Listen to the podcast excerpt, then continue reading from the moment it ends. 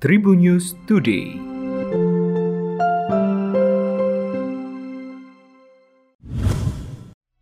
Apa kabar Tribuners? Berjumpa kembali bersama saya Devi Rahma di Tribun News Today.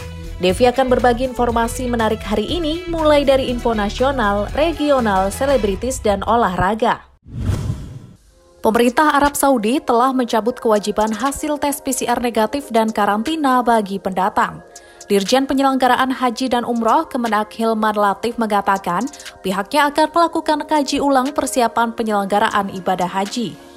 Kemenak juga akan melakukan kaji ulang biaya perjalanan ibadah haji tahun 2022. Hilman mengatakan pihaknya akan segera berkonsultasi dengan Menak Yakut Kolil Kaumas dan Komisi 8 DPR. Menurut Hilman, dalam rapat kerja dengan Komisi 8 DPR RI pada 16 Februari 2022, Menak telah mengusulkan biaya perjalanan ibadah haji senilai kurang lebih 45 juta rupiah. Usulan ini naik jika dibanding biaya haji tahun 2020. Dua terdakwa Faisal Pujut Juliono dan Nanang Fahrizal Maulana mendapat hukuman tujuh tahun penjara atas kasus meninggalnya mahasiswa Universitas Negeri Solo. Hal terungkap pada persidangan lanjutan kasus di Pengadilan Negeri Solo pada Selasa lalu. Sidang dipimpin langsung oleh Ketua Pengadilan Negeri Solo Suprapti dan didampingi Lusius Sunarno dan Dwi Hananta sebagai anggota Majelis Hakim. Sidang lanjutan akan dilaksanakan pada Selasa 15 Maret 2022 pekan depan dengan agenda pembacaan pledoi.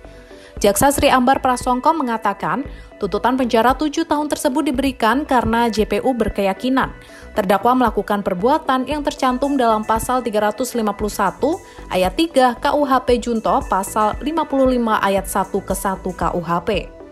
Meski dalam sidang juga sempat dihadirkan saksi yang meringankan, JPU tetap berkeyakinan para terdakwa tersebut terbukti melakukan penganiayaan secara bersama-sama kepada korban. Kabar duka datang dari penulis ternama tanah air Hilman Hariwijaya.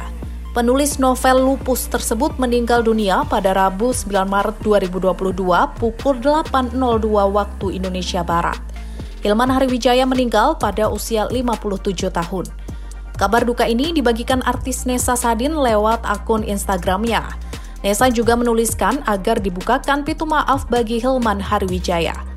Postingan kabar duka itu pun menuai komentar bela sungkawa dari sejumlah artis. Persiapan MotoGP Mandalika khususnya dalam pengaspalan ulang masih on progress. Hal tersebut dikatakan Wakil Direktur Utama Mandalika Grand Prix Association Cahya Diwanda. Seperti diketahui, sirkuit Mandalika harus diaspal ulang di sebagian tempat yang sebelumnya dirasakan kurang optimal oleh para pebalap MotoGP saat tampil pada ajang pramusim 11 hingga 13 Februari lalu. Cahyadi sangat percaya pembenahan sirkuit Mandalika di bawah naungan Kementerian PUPR bisa selesai sesuai jadwal yang telah ditentukan.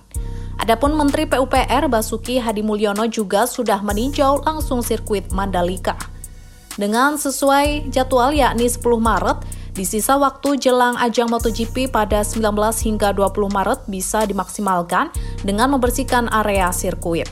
Dengan demikian, tak ada lagi debu-debu seperti yang dikeluhkan pebalap sebelumnya. Demikian tadi empat informasi terupdate hari ini. Jangan lupa untuk terus mendengarkan Tribun News Today hanya di Spotify Tribun News Podcast dan YouTube tribunnews.com. Saya Devi Rahma pamit, sampai jumpa. Tribun News Today.